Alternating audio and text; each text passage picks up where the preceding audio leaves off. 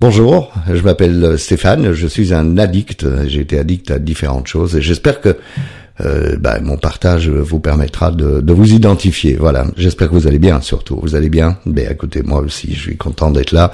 Comme chaque semaine, euh, on va aborder des thèmes, mais euh, j'ai un peu changé la méthodologie parce que vous me posez des questions et j'ai envie d'y répondre. Alors, je voudrais dire encore une fois, je le dirai souvent, euh, je ne suis, je n'ai pas de légitimité médicale. Je ne suis pas un psychologue, je ne suis pas euh, un psychiatre, encore moins un psychiatre. Je ne suis pas un addictologue. Je suis euh, non pas non plus un coach. voilà, je n'ai aucune prétention. Je ne voudrais surtout pas que vous imaginiez que je suis là pour vous donner des conseils. Oui, je vous donne des conseils, peut-être, mais c'est basé sur ma propre expérience d'addict, d'addict qui a été pendant 45 ans addict à la cigarette donc la nicotine, euh, qui a été pendant euh, trois ans addict à la cocaïne, c'était il y a 40 ans, euh, et qui a été pendant 25 ans addict à l'alcool, et ça, ça s'est terminé en 2015, et qui est aujourd'hui encore toujours addict, mais à la nourriture. Alors les addictions, c'est quoi? En tout cas pour moi, euh, c'est une manière de combler un vide émotionnel, on va dire ça comme ça, manque d'affection, de tendresse, etc. Mais c'est surtout et euh, d'abord et avant tout un moyen de me, punir, de me détruire. Donc quand je dis que je suis encore addict à la nourriture, euh, encore que ça va beaucoup mieux ces dernières semaines, quand je dis que je suis addict à la nourriture, bah, je, ne mange pas beaucoup, je mange que des crasses et je m'empiffre histoire de me faire bien mal. Voilà, donc je, ma légitimité à moi, c'est bah, c'est d'avoir fait des choses que j'ai tellement envie que vous ne fassiez pas. Alors beaucoup de, d'entre nous, euh, les addicts, euh, sont euh, dans le déni, c'est-à-dire que on, imagine qu'on a euh, sa consommation sous contrôle. Hein. Oui, mais je fume pas tant que ça. Mais non, mais je bois pas tant que ça. Mais non, je fume pas tant de pétard que ça. Mais non, je suis pas tout le temps sur mon ordinateur.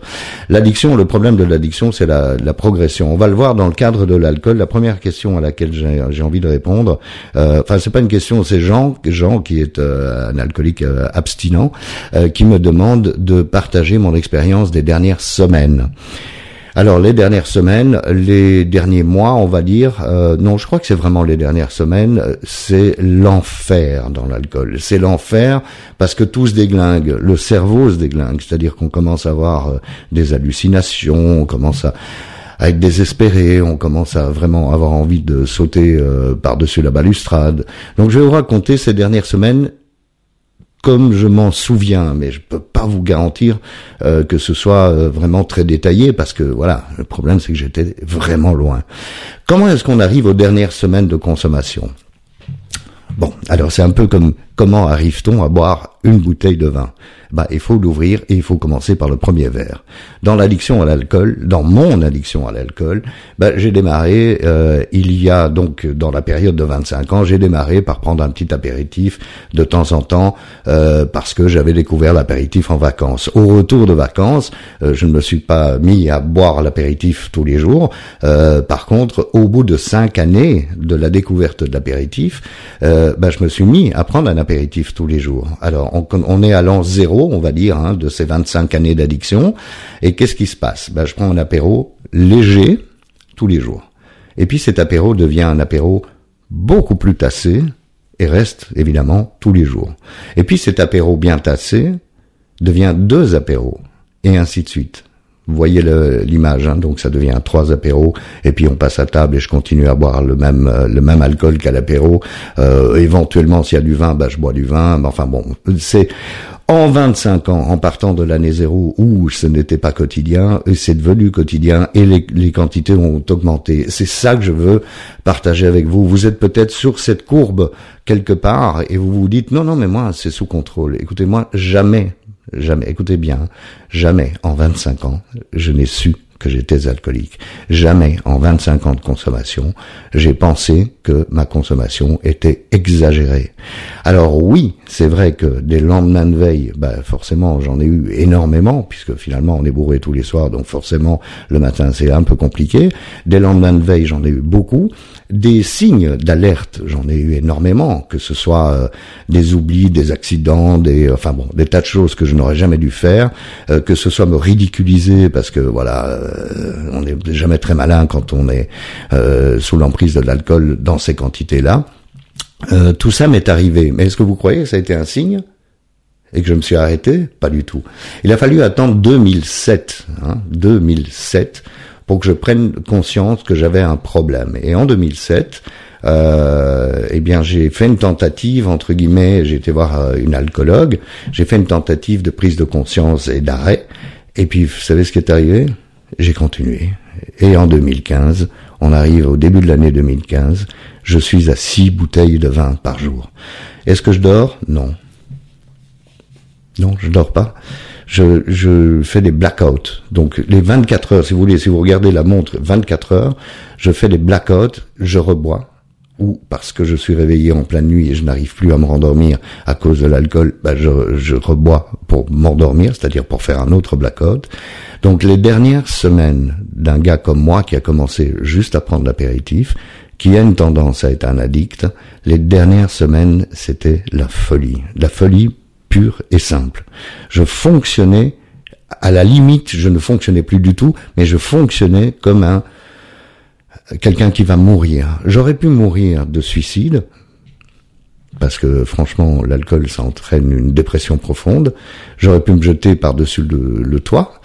Euh, J'aurais pu mourir d'accident parce que bien entendu j'ai continué à conduire une voiture dans cet état-là, c'était à l'étranger, on roulait de l'autre côté de la route, euh, par rapport, enfin on roulait euh, à droite, au lieu de rouler à droite, on roulait à gauche.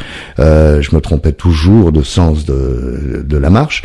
Euh, j'aurais pu mourir aussi d'un cancer euh, violent parce que j'ai eu pendant les dernières semaines, voire les derniers mois, une diarrhée chronique, c'est-à-dire que toute la journée je devais m'absenter, aller aux toilettes et c'était vraiment c'était l'enfer aussi ça. Donc je, ce que j'essaye de dire et ce que Jean euh, veut que je vous dise, c'est que ne doutez pas un seul instant de tous les témoignages d'alcooliques qui ont arrêté de boire. Quand on devient abstinent, tout rentre dans l'ordre si on s'arrête à temps. Sinon on en meurt. Alors vous croyez que j'exagère, vous croyez que je dramatise? Pas du tout. Tous ceux qui sont morts, vous savez quoi? Ils sont pas là pour nous en parler. Mais nous, qui sommes des alcooliques abstinents, avons rencontré plein d'alcooliques qui tentaient d'être abstinents. Certains d'entre eux ont rechuté et beaucoup d'entre eux ne sont jamais revenus. Ils en sont morts. Donc voilà, je voulais pas vous alarmer, mais c'est c'est une réalité. Vous êtes en train de consommer des apéros régulièrement.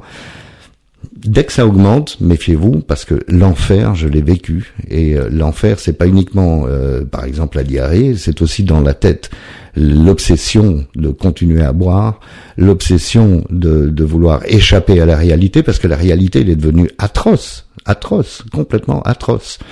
Donc voilà. La deuxième chose que je voulais euh, vous dire aussi à ce sujet, je regarde le timing, mais c'est Bernard. Bernard, qui très gentil, m'a dit, euh, euh, bah écoutez, il faudrait peut-être signaler qu'un sevrage, ça se fait avec un suivi médical. Et je suis entièrement d'accord avec ça.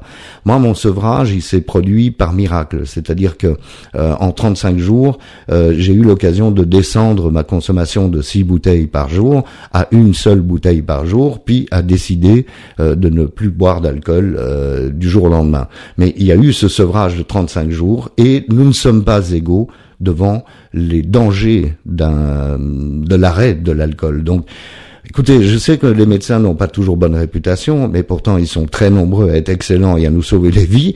Euh, il faut aller voir un médecin généraliste. Si le médecin vous dit quelque chose qui ne vous convient pas, changez de médecin. Allez voir une addictologue ou un addictologue. Allez voir euh, des, psychiatres. Allez voir quelqu'un dont c'est le métier, quelqu'un qui est dans la santé, dont c'est la profession pour euh, vous aider et vous guider pas à pas. Je vous rappelle encore une fois, vous pouvez m'écrire, vous pouvez m'envoyer euh, tous vos emails à bonjour@stéphaneshow.com. Vous pouvez aussi, bien entendu, m'envoyer euh, des commentaires sur Facebook, ou Facebook ou Instagram, enfin partout où vous pouvez poster vos commentaires. Je les lis tous, hein, absolument. Je peux pas répondre tout le temps, malheureusement, parce que je suis un peu tout seul. Mais voilà, vous pouvez poser toutes vos questions, j'y répondrai très volontiers. En fonction de de mon expérience personnelle, on est bien d'accord, mais demander de l'aide, ça passe par des professionnels de la santé. On n'arrête pas comme ça une consommation très élevée euh, sans euh, se faire aider. Et l'autre chose aussi que je, que je voulais vous signaler, pardon, le hockey, pourtant j'ai rien mangé, je voulais vous signaler, c'est euh, d'aller sur les liens utiles sur stéphaneshow.com, le site, vous allez retrouver les liens utiles, et là aussi vous allez pouvoir trouver de l'aide, des associations, des fraternités et des euh, professionnels de la santé. Voilà. Donc merci à Jean, hein, oui, je le confirme, les dernières semaines sont terribles, je les ai pas vues venir, je suis tombé dedans, donc méfiez-vous, et merci à Bernard d'avoir euh, rappeler qu'on ne fait pas un sevrage alcoolique n'importe comment. Il faut le faire en étant accompagné euh, de quelqu'un qui a l'expérience. Donc moi je commencerai par les professionnels de la santé. Voilà, je vous remercie mille fois. Écrivez-moi, hein, envoyez-moi des questions. Bonjour, arrobase Bonne semaine.